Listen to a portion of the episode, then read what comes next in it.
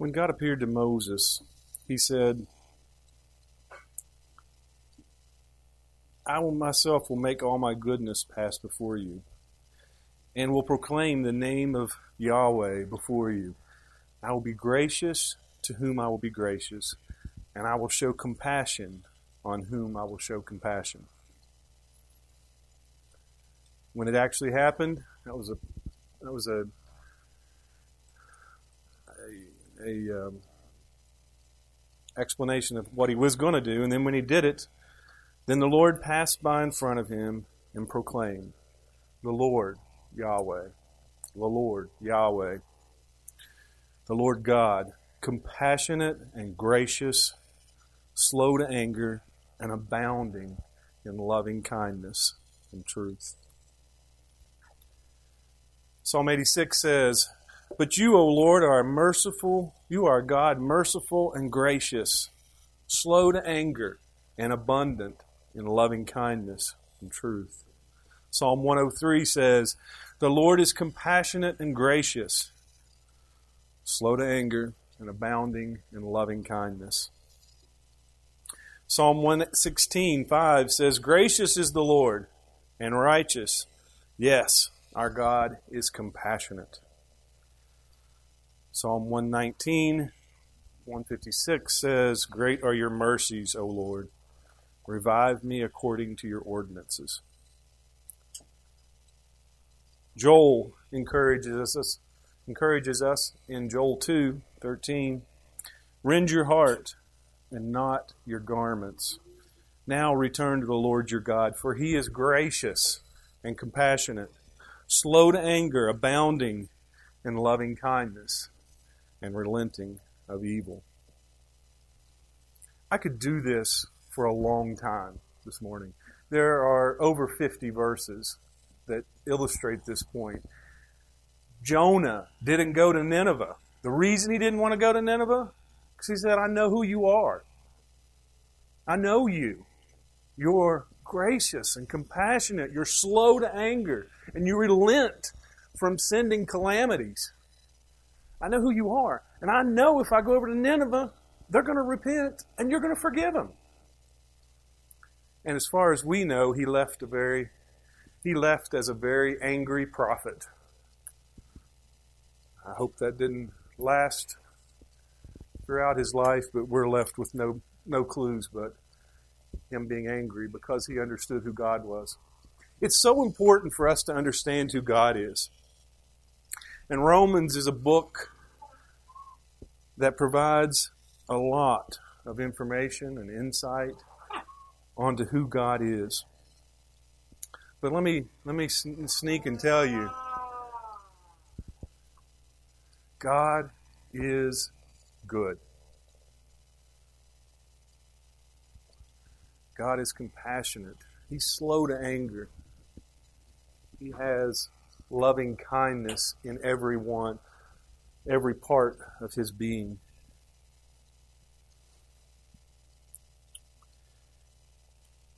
Let me pick up the context of Romans, where we were at. I hope you've read this book. I hope you read it many times during the week and get it stuck in your mind so that you understand Paul's flow of thought. And you don't just get that. It's not like reading John. You can't just pick up on it just like that. Um, I have to diagram it to understand what he's saying half the time. And I encourage you to do that. I encourage you to to, to um, match his phrases and put them on equal footing so you can see them on a piece of paper, because he does usually use pretty complex arguments. But just, just to um, tell you, God's righteous wrath is being revealed against he- from heaven against all ungodliness and wickedness uh, by men who suppress the truth by their wickedness. You know, one of the things, one of the illustrations that I've used over the years, and and, and probably some of you have seen me use it. The truth is like a balloon, a helium balloon, and it's actually kind of amusing to, to stand in front of a crowd and, and do this illustration. But I did, I wasn't going to Kroger this morning. Um, but if you have a helium balloon, it will rise, right? that's full of helium. And it's kind of interesting, if you can get the timing right, you can kind of block your face with it and so that you can't really see. But you've got to push that helium balloon down. You have to suppress it to keep it from popping up. And that's what people do. That's what we do. Well, let's talk about those other people first, because that, that's what he does. Talk about all those other people that are mean and wicked and nasty. And, and because they don't want to believe the truth, they get full of idol worship, immorality, and ultimately something that's just goes against nature, the very nature of things. They get involved in homosexuality. It, I mean, it defies logic why you would want to do that, but it is a, it is an evidence of continuing to suppress the truth. And that's something you've got to really advertise um, as normal to even come close to thinking that way. But in our country, we are doing a lot of advertising that that is normal and allowing ourselves to suppress the truth. And let me tell you, let me give you this, this list. You know, Jason was moving through this fast um, last time around, and I'm going to move through it fast too. But I just want us to stop and hear this. They refuse to acknowledge God as God and re- refuse to um, retain the knowledge of God. They, they wanted to get rid of the knowledge of God. They didn't want to hold on to it. So uh, what they did were two things. They didn't want to hold on to the knowledge of God, and neither were they thankful. They refused to acknowledge God as God. They refused to do what the Ninevites did. They refused to be thankful to God, and they refused to hold on to that knowledge of God. They wanted to let it go. They wanted to get rid of it. They wanted to take down the Ten Commandments. Sound familiar? This is a battle that's going on throughout history and will go on throughout history. There will always be Antichrist and Christ. There will always be the truth, because God preserves himself a remnant. And God used prophets to confront nations. God is going to use prophets this time to confront nations and to make them think. Now, what he said often in prophecy was, even with his own country, he said, I'm going to send you to these people. They're not going to listen to you.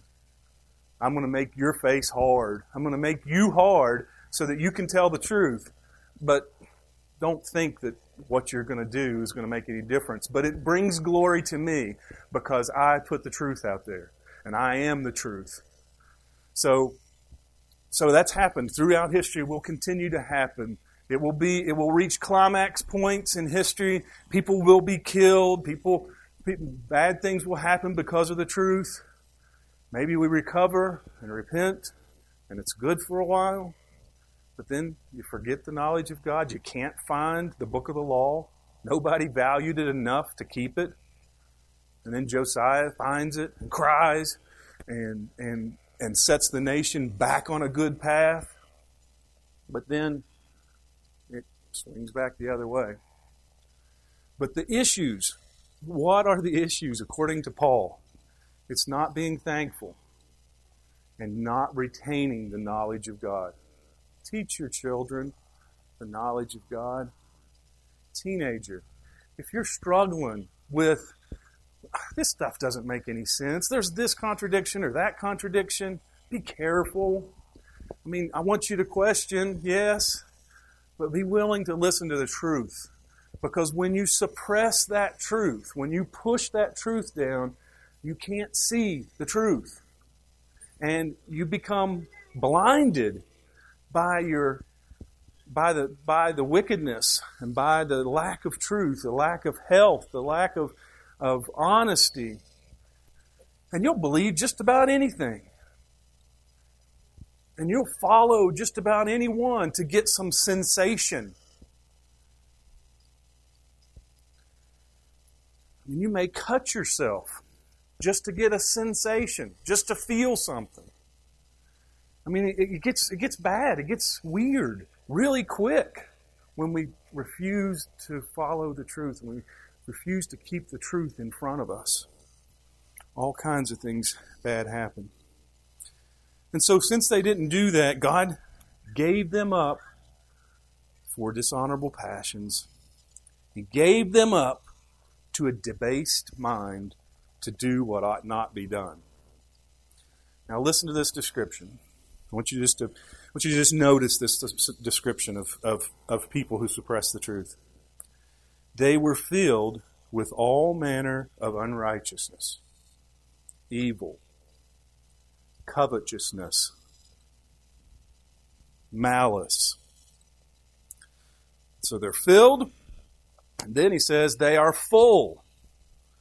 So they're filling themselves up with unrighteousness, evil, covetousness, and malice, and they are full of envy, murder, strife, deceit, maliciousness.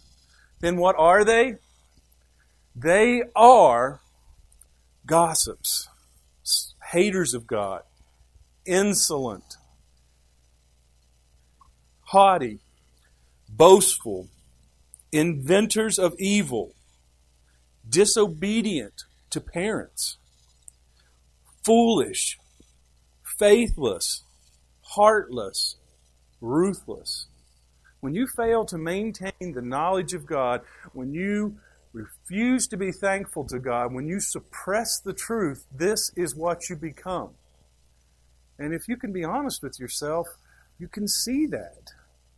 The farther away we get from the truth, the more wickedness seeps into our soul, into our being, who we are. And yes, disobedient to parents is in that nasty list. It's a bad thing. Although they know right, God's righteous decree and that those who practice such things, listen to these words because it's going to be important for today, deserve to die. They not only do them, but they give approval to those who are practicing them.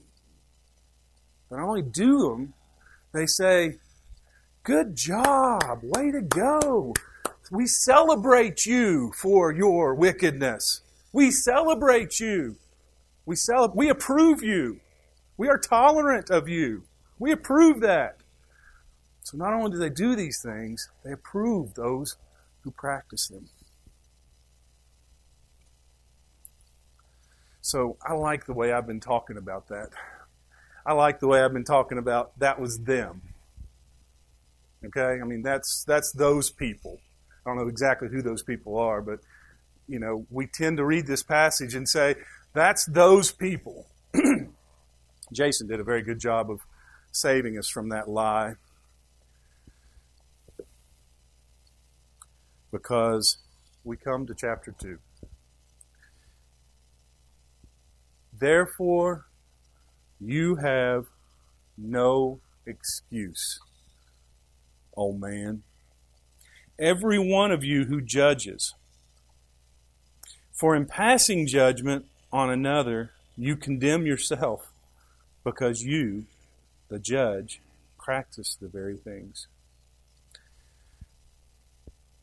I want to talk about that. You know, I want us to, I want us to be clear on things. When you when you judge somebody else, when you say, like I've just done, that these things are wrong, because there's ultimate truth out there. There is truth. It's not just whatever you think, whatever I think. There is ultimate truth out there. So the problem with that, when I say, this is wrong, this is wrong, this is wrong, this is wrong, this is wrong, problem is, I do some of that stuff too. I've lied. I've had a greedy attitude. I've had lustful thoughts. So when I stand up in front of you and say, this stuff is wrong, I'm talking. I'm referring to the body of truth. I'm, tr- I'm referring to God Himself, who is uh, compassionate and, and uh, filled with loving kindness and slow to anger. But when I say it's wrong to get angry, I'm angry. Did anybody else raise their voice with their children this morning? Yeah. Not this morning. Well, then you're good. No, wait a minute. Let's let's talk about what is good. I mean, this, this is important to this subject, right? What is good? Good is the absence of evil. So that's why when you judge somebody, it's the old adage that you got three fingers pointing back at you. When we rightfully speak out against maliciousness, about gossip, about disobedience to parents, about homosexuality, when we righteously speak out about those things, we're saying there's a truth out there. But the problem is, we don't follow the truth either, completely.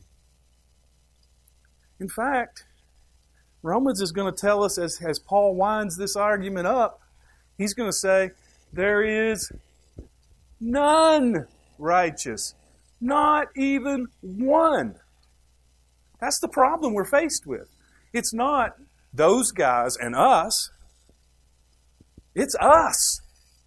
It's the human race. Think about this with me for a minute. If those of you who heard me speak have heard me say this before, but everything that makes you, you, and me, me, at least on a genetic or a, a D N A level, was present in the Garden of Eden. There's not different races. I don't know if anybody's told you that or not, but that's not true. There's no races. There's not different races. There is one race. Your hair's a little darker, or you're a little lighter. You got more melanin, or less melanin. You're all from the same race. It's the human race. And every piece of who you are and who I am was present in the fall. And so, when through one man's disobedience, it brought death to all of us. So, Romans also says that the wages of sin is the wages of sin is death. And so we don't believe that. We just don't believe that. We don't we, we, we don't understand that everything that when we sin, the wages we get from that, what's fair, what's at market value, is if you sin one time, one attitude, one lustful thought, one gossip, one maliciousness, one disobedient to parent, just one, you deserve death.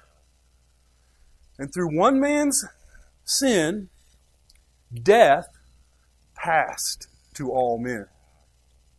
That's really important as we examine his argument, that you understand that up front, because the wages of sin is death. So that's what we have. I mean, that's that's all we have, is we deserve death.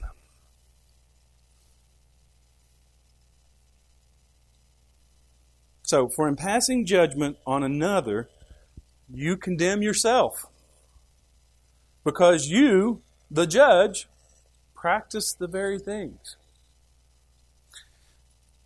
We know, and I guess he may be thinking of his Jewish heritage, because he's educated in the law and he knows the Torah, he understands the prophets.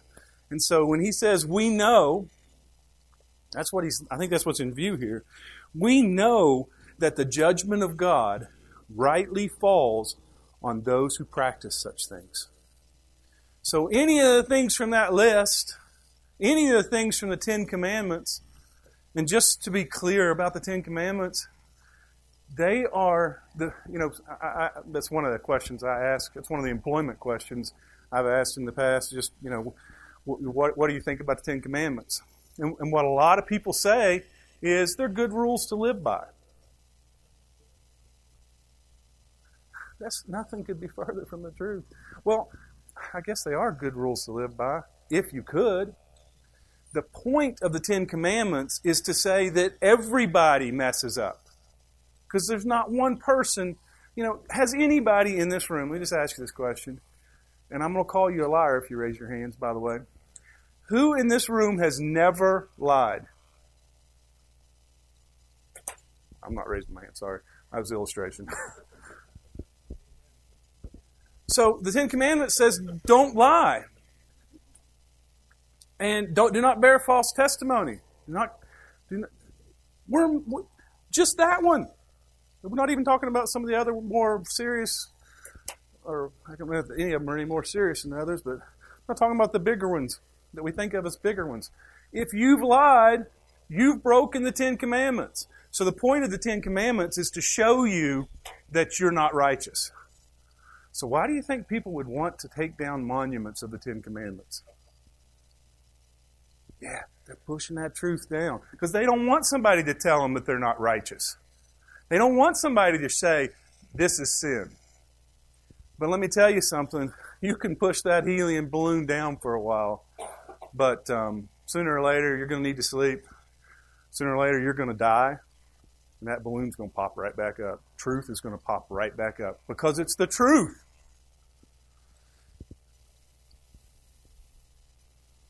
So no matter how you approach it,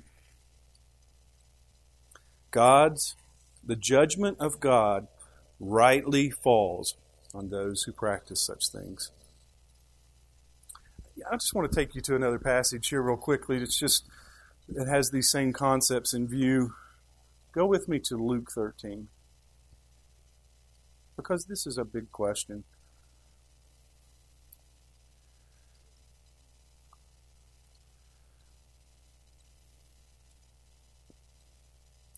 I don't know how many of you guys had listened to John MacArthur answer Larry King's questions after nine eleven. And then after that, quite a, became a quite frequent guest on his show. Really, in unima- unimaginably clear ways, he was a prophet of these very things, of, of talking about the truth um, so clearly. There were some present at that time who told him, Jesus, about the Galileans whose blood Pilate had mingled with their sacrifices. So what happened, I guess, was Galileans, people from Galilee, around the Sea of Galilee, were down in Jerusalem offering their sacrifices.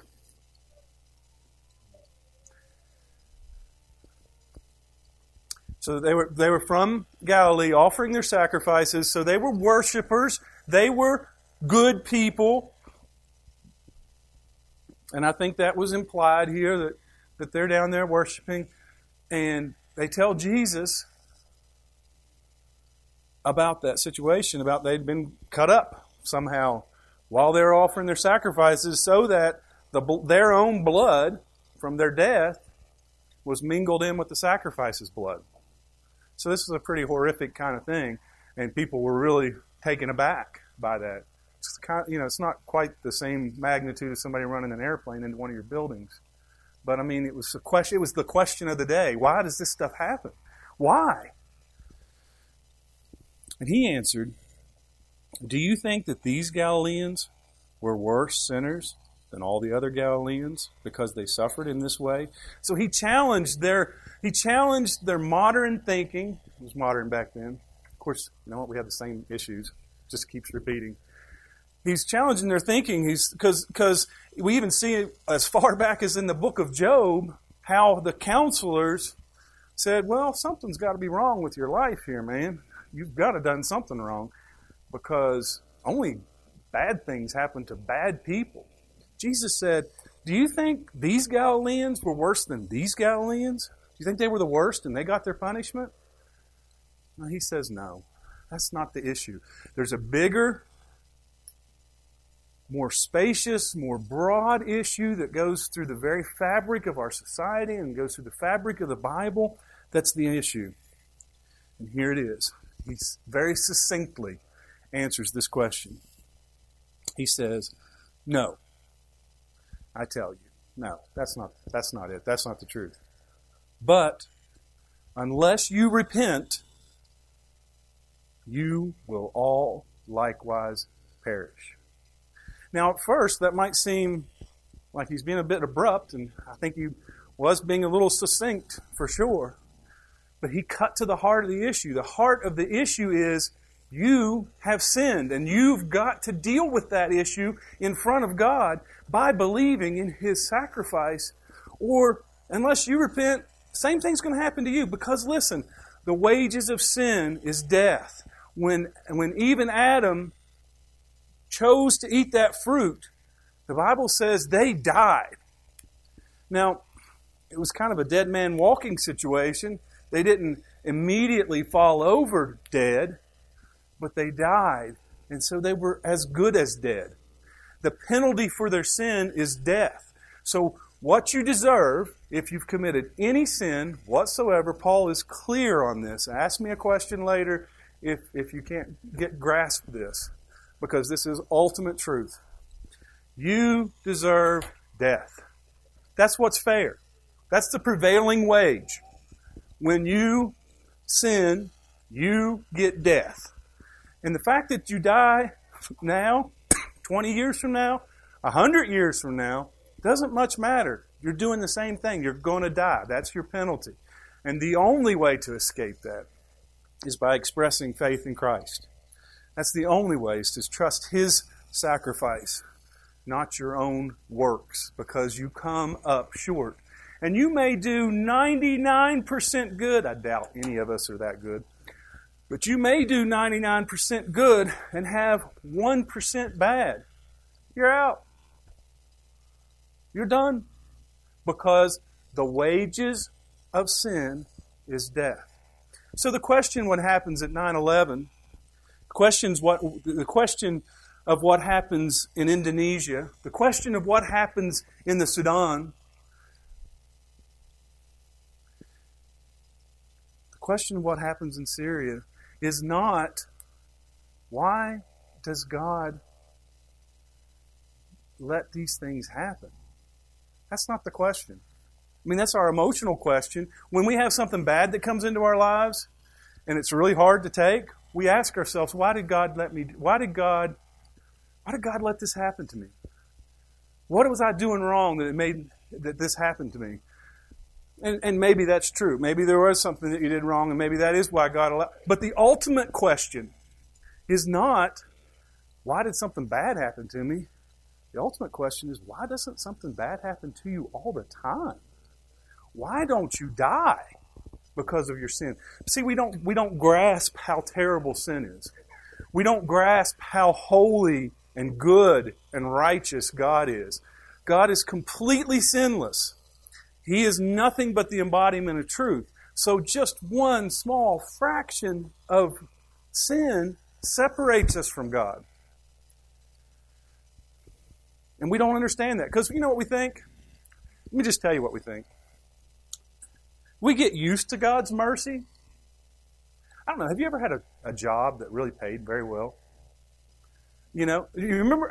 Sammy's like, no. But I mean, you know, uh, you know, I, I can I can remember having a job when I was twelve at a restaurant. I went for an hour and a half or so after school. Don't tell anybody that. Child labor laws and all. But um you know, I'd go, and I thought, I mean, that's the sweetest deal in the world. They paid me five bucks for two hours worth of work. I sat down during that time and made myself whatever I wanted to eat. Can you imagine being twelve years old?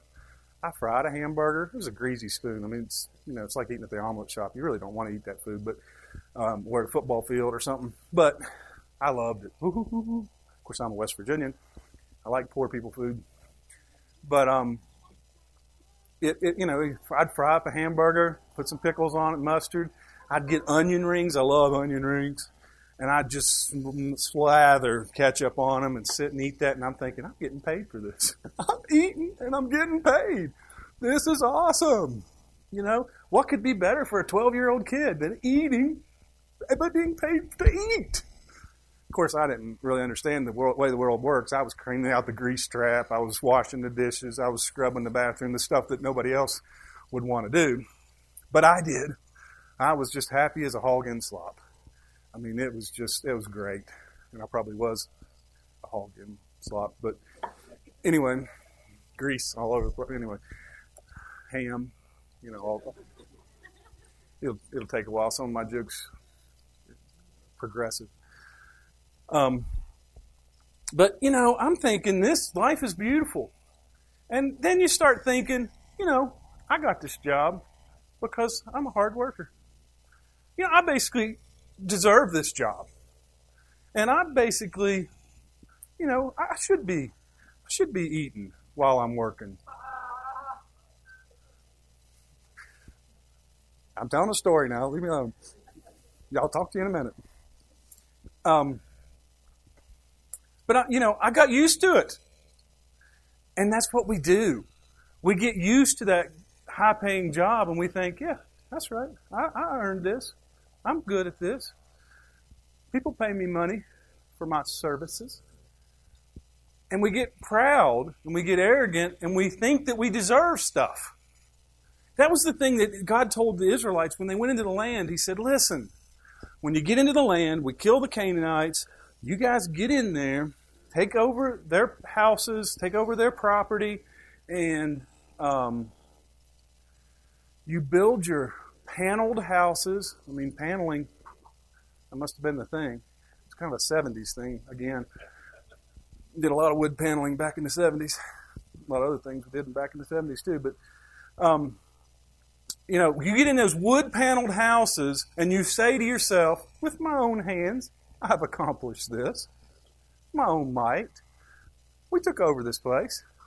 We're bad. And then he says, this is what's going to happen when you do that. You'll forget God.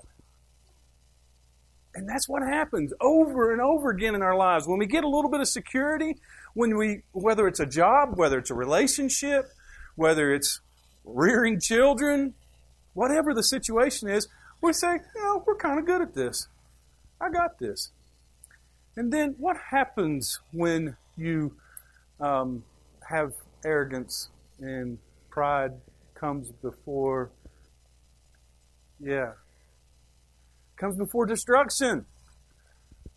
Arrogance comes before a fall, because that's the way the world works. When you start thinking, I got this, you don't got it anymore. And it's going to be obvious, not just to you, but to everybody else, that you don't got it.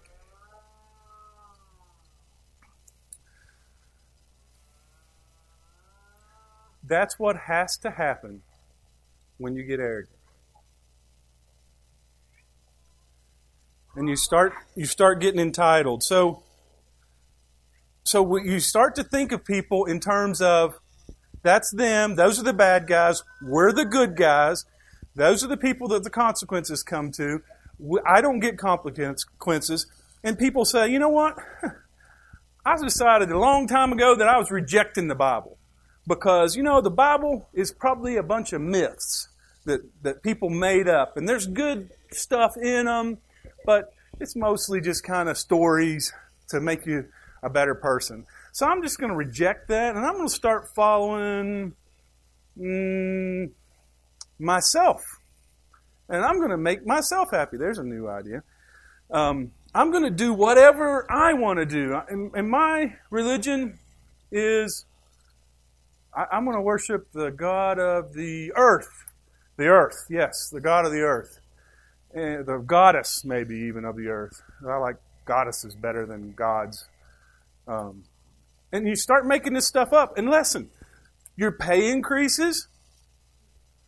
You get good relationships with people. You find a lot of other people that want to do the same kind of stuff that you want to do. And you start saying, huh, I got this.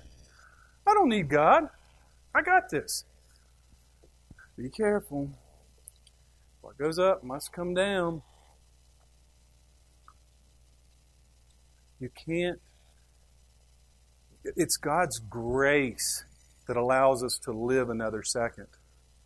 And we got to remember that. Because even if you do progress in your wickedness and progress in your wealth and progress in becoming a president of a country It's the old Johnny Cash song that says, sooner or later, God will cut you down. I mean, you have to come to grips with ultimate truth. And the wages of sin is death. So whether that happens immediately when you sin, which sometimes for some people it does.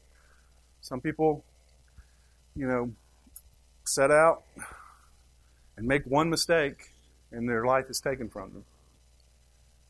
And whether that goes immediately or whether you last for sixty years or seventy years or even one hundred, probably not going to make it much past that. The wages of sin is death. So the wages will be paid. And you've got to realize that. I don't want to pay those wages. I'm glad that the gift of God is eternal life through Jesus Christ our Lord. I'm sorry. Let's get back to this passage. Jesus said he brought something into it. He said, remember when that tower fell over at Siloam? And, and some of the some of the uh, history books tell us that they were building a large aqueduct. Um, the Romans were trying to get water, because they did awesome aqueducts everywhere. They had water moving everywhere, um, running water. Who knew? That was awesome. Move it to, to, to different towns. So they were building this big aqueduct in Siloam, and it fell apart and actually got people that are just going to, going to the, the store and going to school. And it got a lot of innocent bystanders, just people that were just going about their business that happened to be too close to the aqueduct when it fell. So he said, were those eighteen on whom the tower in Siloam fell and killed them? Do you think they were worse offenders than all the other people who live in Jerusalem? Don't try to figure out if somebody died because they were worse or better. The point is, you're going to die. And I say that to you. And I say that to you kindly, with kindness in my voice. You, I promise you, I promise you, you are going to die. Promise you. It might be fifteen minutes from now. You might never leave this room. Or it might be seventy years from now. But you will die. And the ultimate question is, who do you have your faith in? Do you have your faith in yourself? It's not going to be good. I encourage you, I implore you to listen to the God of the Bible in these next few verses. Do you, O man, who judge those who practice such things and yet do them yourself, do you think that you're going to escape the judgment of God? Do you suppose, O man, that you're going to escape the judgment of God? Do you really think? You know, a lot of people have this idea that, you know, it's going to it's going to work out. I'm just going to have faith because it's going to stuff's going to no, it's not going to work out. It is not. I'm, see me as a prophet saying to you, it does not work out. If you try to face this on your own, it will not work out. Because that is presumption of the highest order. Because he says here in the next part, um, further furthering his argument, he says, or, um, so there's a, there's a conjunction. It's tying these two thoughts together. So do you suppose that you're going to escape the judgment of God? You who judge people, but you got three coming back at you. You think you're going to escape the judgment of God? Or do you presume on the riches of His kindness and forbearance and patience,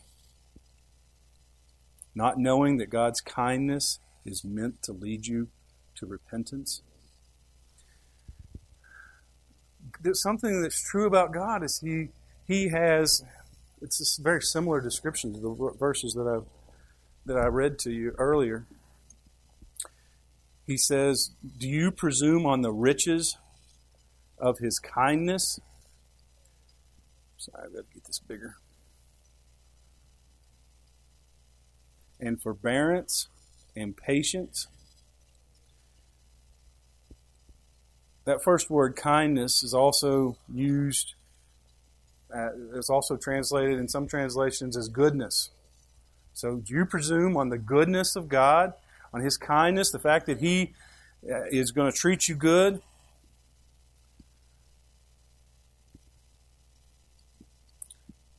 Surely goodness and mercy shall follow me all the days of my life, the psalmist said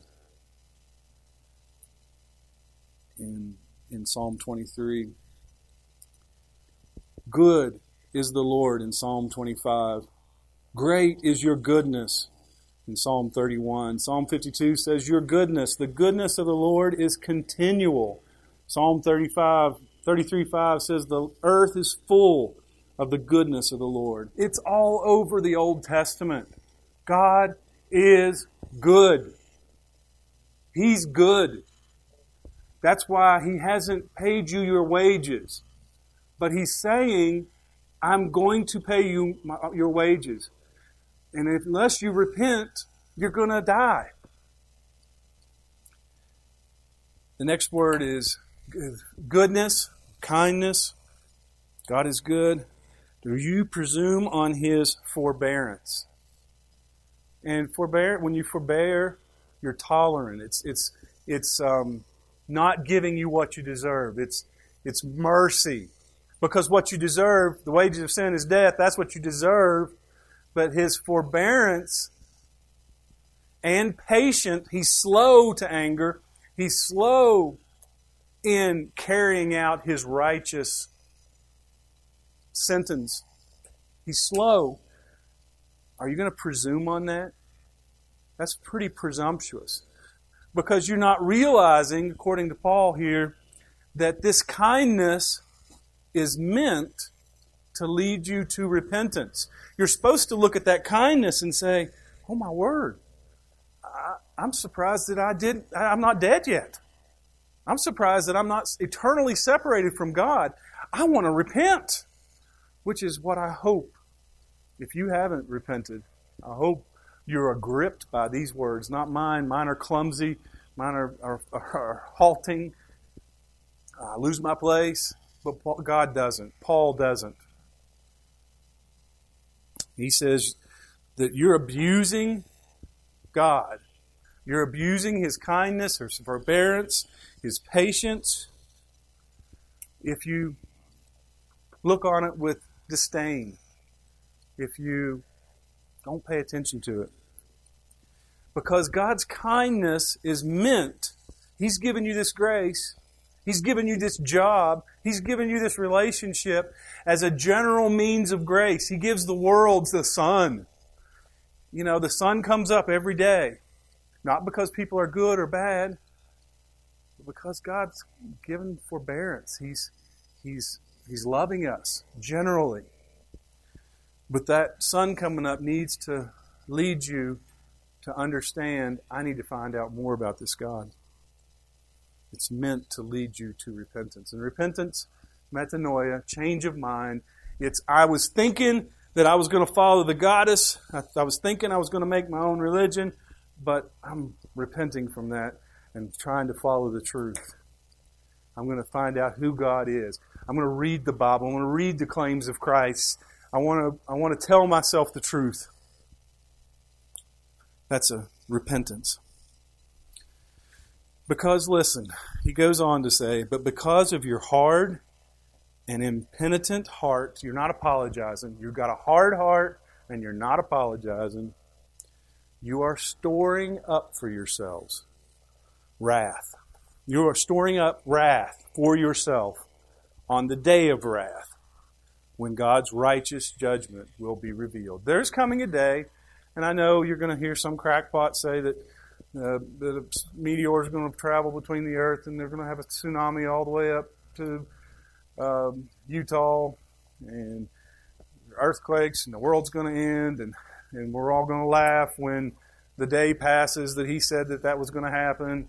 You know, you got those guys. I mean, you can't, you can't, you can't do the, not only the poor you'll always have with you, but the idiots you'll always have with you.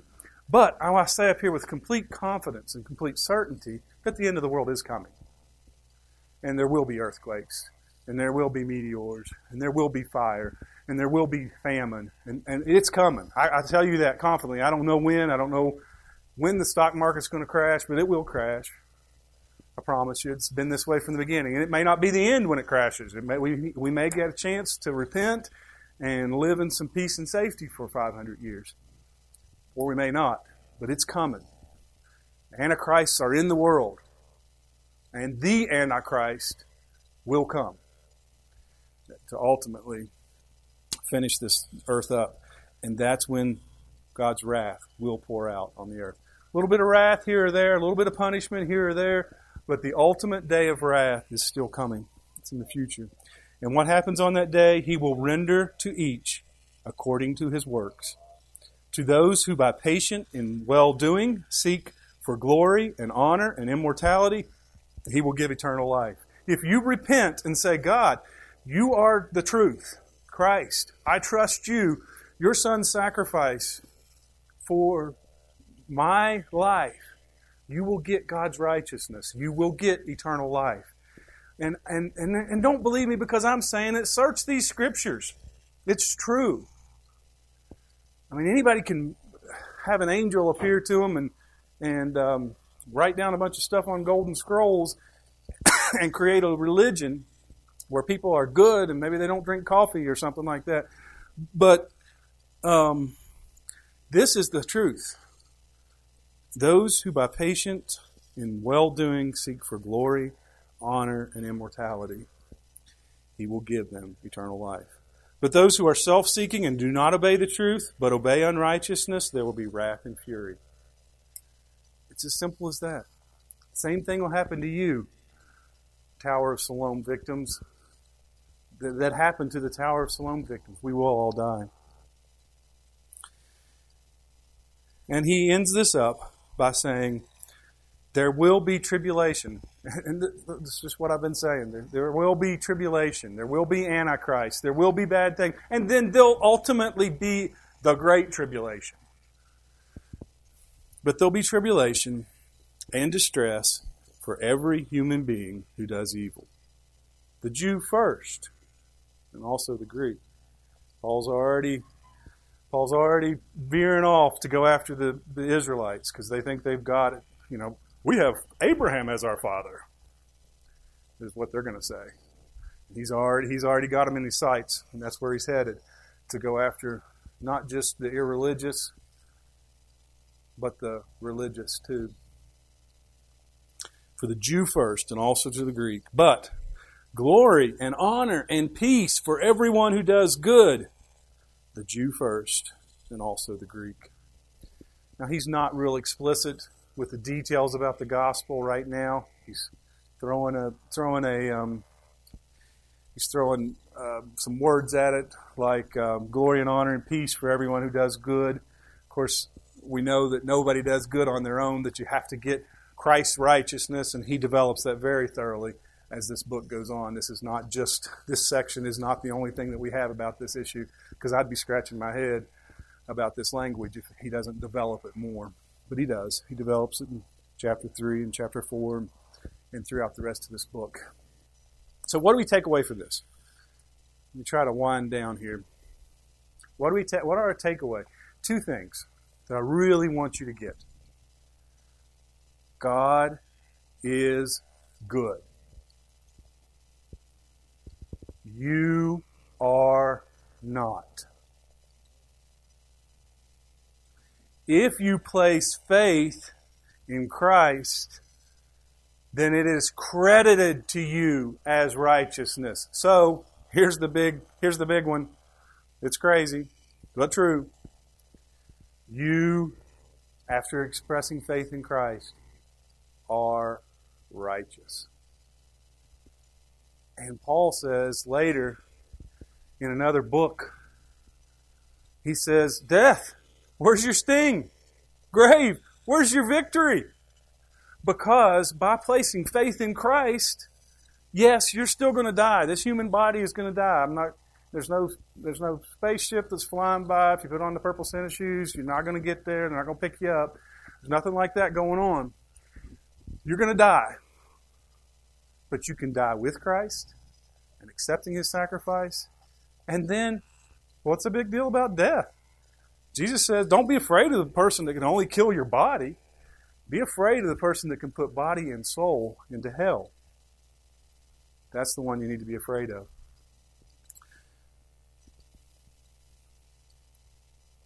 God is good. You are not. If you place faith in Christ, you are good. Don't presume on God's kindness. Don't disdain what God's worked so hard to accomplish for you. Accept His Son. Accept His sacrifice. And you'll be good.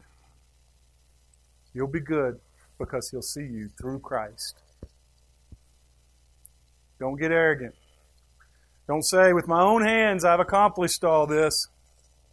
Say, by God's grace, I've got this. By God's grace, my children are healthy. By God's grace,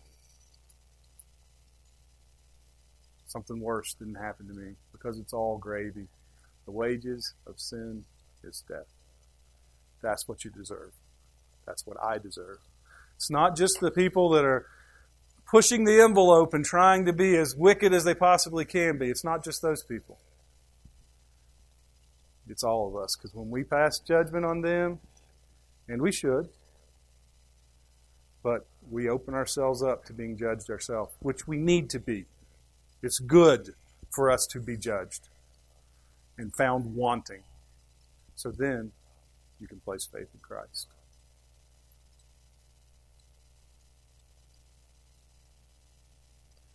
So God is, God is, you are, but if you place faith in Christ, you are, yeah, you're good, you're righteous. Crazy, but true. Thank you, Father, for your word. Thank you for all the ways you have made the gospel so clear. You have used scriptures, you've used prophets, you've used code books. You've used foreign powers to all play out the scenario in history that you want to see. And it's kindness, it's forbearance, it's tolerance, it's mercy. And mercy triumphs over judgment. Mercy triumphs over justice. You're good, God. Thank you for making a way for us to be good. Amen. Thank you, guys. Stay and eat with us. Feel free to stay and eat with us. We'll make some preparations and roll out the tables.